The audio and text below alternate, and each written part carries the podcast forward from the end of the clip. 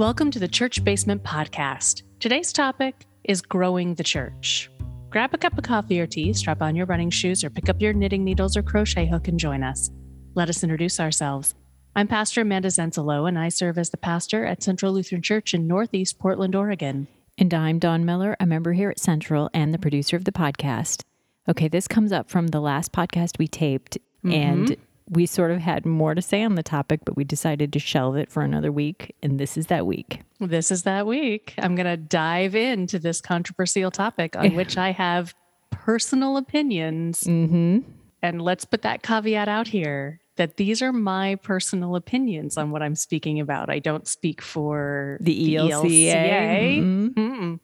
I don't necessarily even totally speak for Central on this right now. Okay. I'm going to speak from myself, from my research, from my studies, and from my own bias. Okay. Well, let's jump right in. hmm Where are we at right now with numbers? Because growing the church is an issue because they keep talking about how religion in North America is sort of dying, especially here in the Pacific Northwest. We are the none zone. We are known for the unchurched. Where are we at? It depends on how you want to define, and this is the center of my like argument, okay. just to be clear. How you define dying or growing? Yes. Okay. And how you define success. Mm, okay. Do you define success through nickels and noses, through the amount of money that you bring in from the Sunday offering, and the number of people who show up for your major worship services? Sure. Currently, that means online. Right. For us, it does. So, a more crass way of putting that is butts and bucks. Mm-hmm. How many people in the pews and how much money in the plate. Is that how you define success of an organization? Because if you're just counting nickels and noses, if that's all you care about, then that is one metric. I'm just going to say that is one metric that we can use. The ELCA has in recent years tried to create a broader understanding of what health and vitality are in Okay. congregations, particularly speaking of what vitality is. And to take it away from these metrics, which, to be fair, are super quantifiable. hmm We can look at a congregation and say, well, our annual budget is quarter of a million dollars and our average attendance is blank on a given Sunday. Therefore, we are a large enough entity to continue to exist and be able to do what it is that we need to be able to do. And quantifiable is helpful, but it doesn't necessarily mean that you're living out the kingdom's gospel. hmm It doesn't necessarily mean that you're a vital congregation. If all you are doing is striving to have the nickels and noses to be able to pay your heating bill, then are you actually growing the church? Are you actually living out the call of the gospel to make the world a better place? Or are you just maintaining the structures of the past? And a vital congregation has different kind of metrics that the ELCA is trying to quantify, but it's harder to quantify things like do you have a rich prayer life? Yeah, that's a little harder to come by in terms of Right? coming down to specific numbers. So when we talk about where are we right now as the fear is in the air that the church is dying and where are we right now? The church is changing. The church in North America, whether that is I mean, I think it's just religious practice in general in North America is shifting and changing. I would agree. And I think that institutionalized church is hitting the challenges that it should at this point in time within our culture, within our climate, within our time. And that may mean that some places are going to close or are going to have to change tremendously. For many, that will look like something is dying. hmm We are literally a faith of resurrection.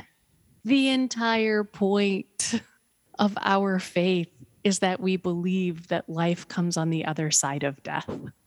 And yet we are so afraid of letting what has been die to see what might yet come. That is absolutely true. I remember at one point Central was discussing whether or not to keep the building and mm-hmm. much discussion around the church is not a building, the church is the people. Mm-hmm. And yet, to get people to think of the concept of what that would mean without a physical building to go to, inconceivable. It was unfathomable. And it just, as it came to pass, was not the path that was chosen.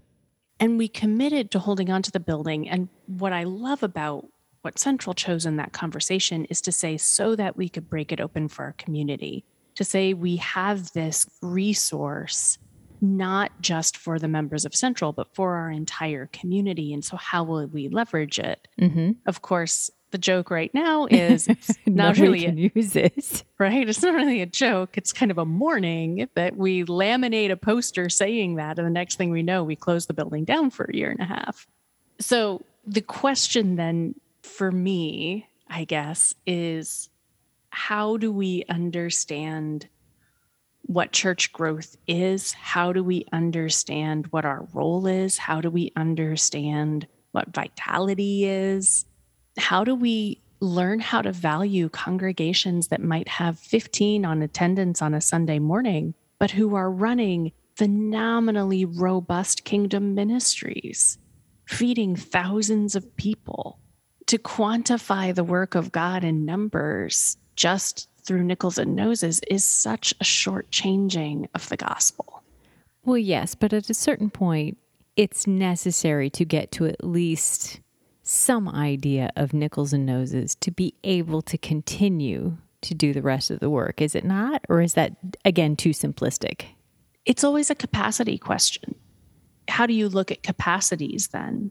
And I think that is a super fair question. So, as I say, growing the church is as much about growing the vitality of a given community of people. It doesn't necessarily mean that you have to recruit new people into a space, but that does change your capacity. If you do have additional organizations or people making an organization or a cohort larger, you have more capacity to be able to do more things together. And so for me, it's less a question of how do I get new members in order to have more money in the plate, in order to do more ministry? One of the questions that I sit with is where are our stakeholders that allow us to increase our capacity? And whether or not they ever attend our Sunday worship services matters less to me than whether or not they will partner with us in doing kingdom work in changing the world, in serving our community? Do I want people to find Sunday morning worship powerful and formative and helpful? Absolutely. It is a central piece of my life and my work. It matters deeply. And within our current culture, I'm looking for stakeholders to help change the world. That's what growing the church is to me. That sounds ambitious and hard at the same time. 100%. So, what do you see then in your own ministry? What have you seen in terms of the churches that you've served and where things tend to be going? It's super hard. I think that part of what we're seeing is because there is a generational difference in the understanding of belonging and the importance of belonging or not belonging to organizations. I think that there is throughout my years in ministry less of a focus on gaining new members and getting new members in, which is super hard on older members. Mm-hmm. That I don't have a clear, streamlined new member program, and that that isn't an incredible focus of my ministry. And I will say that our congregation has individuals who have been regular participants for three, five, seven years, who have chosen to never become voting members, but are very actively part of our community. And so, how we view that work and how we view that open welcome, I think, is both a challenge for those who have grown up in church and have had church as a part of their life for all of their life, and a safer entry point for those for whom institutionalized church is a frightening thing. Mm-hmm. And so as I will be doing in much of my ministry, I'm just holding the tension between the generations. Mm-hmm. And in this tipping point, right, we are in that 500 year tipping point of the church being one thing and moving towards another. And so the role of those of us in these years of ministry, I think, very much is holding that tension and finding how to do it. So I'd say 10 years ago, I was developing new member programs and beautiful chic binders. And every three months, we would have a new member Sunday and that kind of a thing. Mhm. And now it's much more welcome. You are always welcome. You are never obligated. You have really amazing skills in this area. Would you be willing to participate in this way? If you'd like to be a voting member, you're totally welcome, but no pressure. Mm-hmm. It's a vastly, vastly different experience. It seems as though, especially in this particular country, people are far more comfortable talking about spiritual things and spiritualism than religion. Do you think this is part and parcel with what we're seeing in terms of where the church is headed? I think that that's a very North American thing. I Okay. think that spiritual, not religious, is, I can't speak to other countries. I don't know how that has been embodied in other countries. I haven't studied that. But because of kind of the way that religion in North America has had some fascinating participation in some oppressive pieces of our history, Mm-hmm.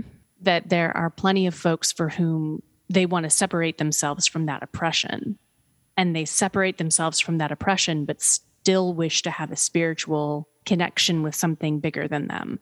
And that's where we get this large segment of our population talking about being spiritual, but not religious.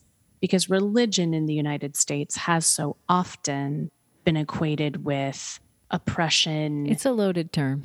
it's hugely loaded, hugely loaded.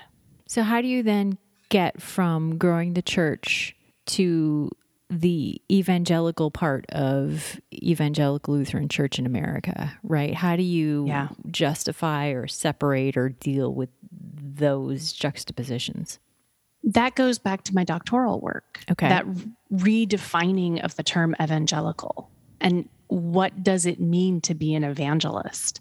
In North America, our root for the term evangelism or our understanding of evangelism has very much been influenced by the presence of these colonizers by Christopher Columbus and Mhm. how Christianity arrived in North America was very much convert or will kill you for your own good because it's better for you to be dead than for you to worship something that is heretical.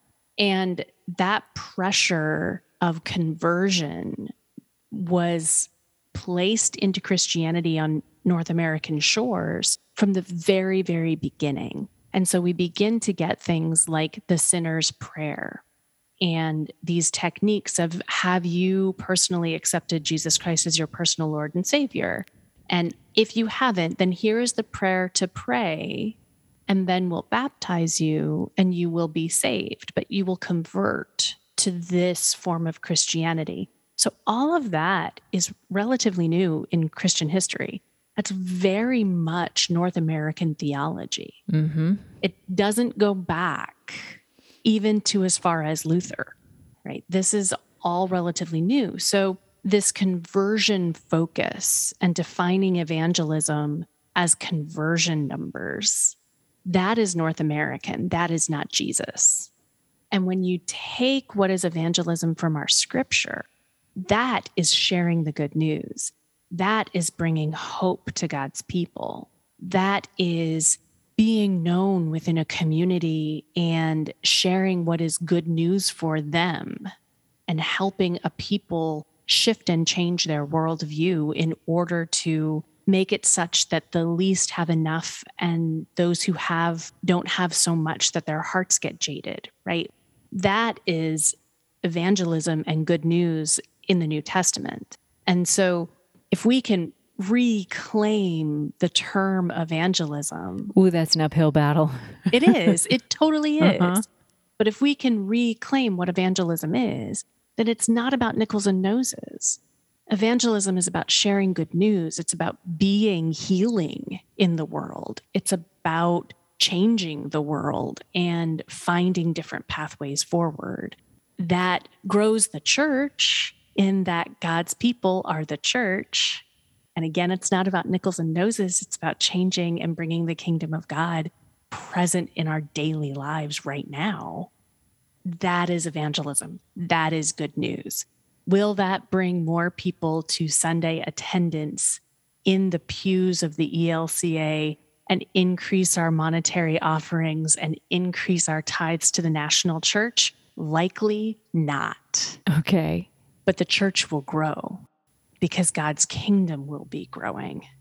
As I said, this is all my opinion. This is all coming out of my mm-hmm. research, all of those kinds of pieces. And I get excited about this stuff, but I don't get excited about limiting our vision to getting more people into the building on a Sunday morning at one address and increasing the offering in one place for one budget. So, how has the pandemic then affected or changed all of this, right? Because yeah. now you have computers, which can greatly increase the number of people that you can reach. And yet you also have a lot of competition for that time. Totally. And it also it shifts what connection is. It shifts what connection feels like for people. And I think that's why we so long to return to in person services mm-hmm. because we long for that connectivity. We are created by God for connectivity. Even those of us who are introverts are connected with one another in some way. And God created us to be in community. And so we long for that. Absolutely. And while we are able to create true, active, real community and real worship opportunities online, there is something about physically being in the presence of one another that is sacred. And we miss that. Mm-hmm. And I will say that I think, as far as evangelism goes, being the good news in a time of a pandemic, I think in some ways it has been even more about walking our walk and not just talking our talk. I think people have been watching for where are we showing up and how are we showing up in real time, in real ways within the community, even if that is mostly digitally. Are we opening our buildings back up? Are we prioritizing our own comfort and our own worship over the health and safety of community? Where are we? How are we being God's presence in this world and what does that mean? And I would say that some congregations are doing a great job of being good news through the pandemic. They're showing up in amazing ways. And I will say that some Christian gatherings have very much not been good news to people outside of the church and have been kind of the opposite of good news, have been quite harmful through the pandemic mm-hmm. indeed actually quite deadly. And so I would say it's a unique opportunity to really see how people walk their walk. I asked that question as sort of a twofold thing in that not only is church a thing that people would go to and the shutting down and lockdown and all that, but the mental toll that the pandemic has taken in terms of people dealing with grief and loss Mm-hmm. And has that brought people in in ways that nothing else seems to have in the past however many years? Are people seeking that kind of comfort that comes from religion? At least it used to. It's a really interesting question. It made me think back to like September 11th, 2001, mm-hmm. and how packed churches were that weekend. And in my experience, I haven't studied this, so I'm not speaking as an expert here. Mm-hmm. In my experience, momentary trauma, trauma that hits once and then is done, and then you begin your recovery process, gets a really fast flash of religious participation. This trauma has been prolonged mm-hmm. trauma. We're still going through it. We're not done. Mm-mm it's still happening. We're getting into another wave of a deeper level of trauma than we've even been in over the last year and a half. And so I think that the fatigue, the depression, the maladaptive coping behaviors, all of those pieces, I think for some, they have turned to their faith. I think for some, they have turned away from faith. Mm-hmm. And I think for some, they are so exhausted, they cannot even imagine where to turn right now. Mm-hmm. And so the role of the church in prolonged trauma is just to keep showing up, to be as faithful as we can to consistency, to integrity, to authenticity, to being present and being there for the long haul and knowing that it's a long haul. This isn't just one weekend or even six months. We will be recovering from this for the next decade. And to recognize that, to honor that, and to create kind of that stability, that long term marathon style training versus sprinters. Mm-hmm. Like we need some sprinters, but we also need marathon runners in this kind of work. And that's the kind of race we're running right now. Mm-hmm. And it's got to be a relay race. You need many people to be able to make it through the end. Yeah, it has to be. And there will be, again, it's that stakeholder image because to run a relay this long, not everyone is just going to look like us or be like us or like the same kind of music that we do or enjoy the same kind of coffee that we do. We have to have stakeholders from a variety of places and spaces and, and worlds and opinions to be able to continue this relay of hope and recovery and presence and stamina and tenacity. It's a big deal. It's long term. Mm-hmm. And that is a different kind of church definition. Very much so. Okay, that's going to lead me to my last question. As you said earlier, there tends to be a 500 year shift in Mhm. things. What do you see as your hope for the next 500 years? That's a great question. I think that probably it's changed over the last few years, and the pandemic has certainly impacted the view of this. Sure. I think the church will continue to become less and less focused in on itself, hopefully, and more and more community bound. And where the generations before us were the builders who made us these amazing structures as we face climate crisis, as we face the ongoing climate and economic crisis for future generations who won't have the kind of economic stability that we have had.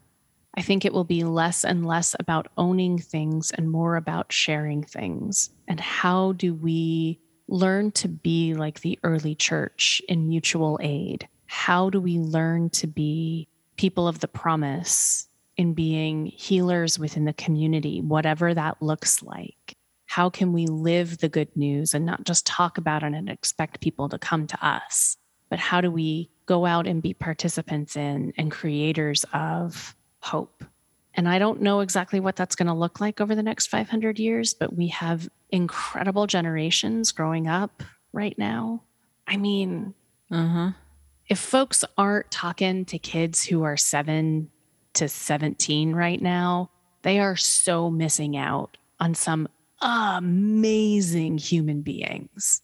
And just wondering what these world changers will be up to and how they will inevitably shift what it is to be a part of the faith of Jesus. It'll be beautiful. Excellent. Well, thank you, Pastor Amanda, for taking the time to help us learn a little more about growing the church. I look forward to sitting down with you another week on another topic. As do I. And thank you all for listening in. If you have questions about this or uh, want to argue back with me, please feel free. Reach out at podcast at centralportland.org. We would love to hear from you. Until we are back in your ears again, remember God loves you no matter what.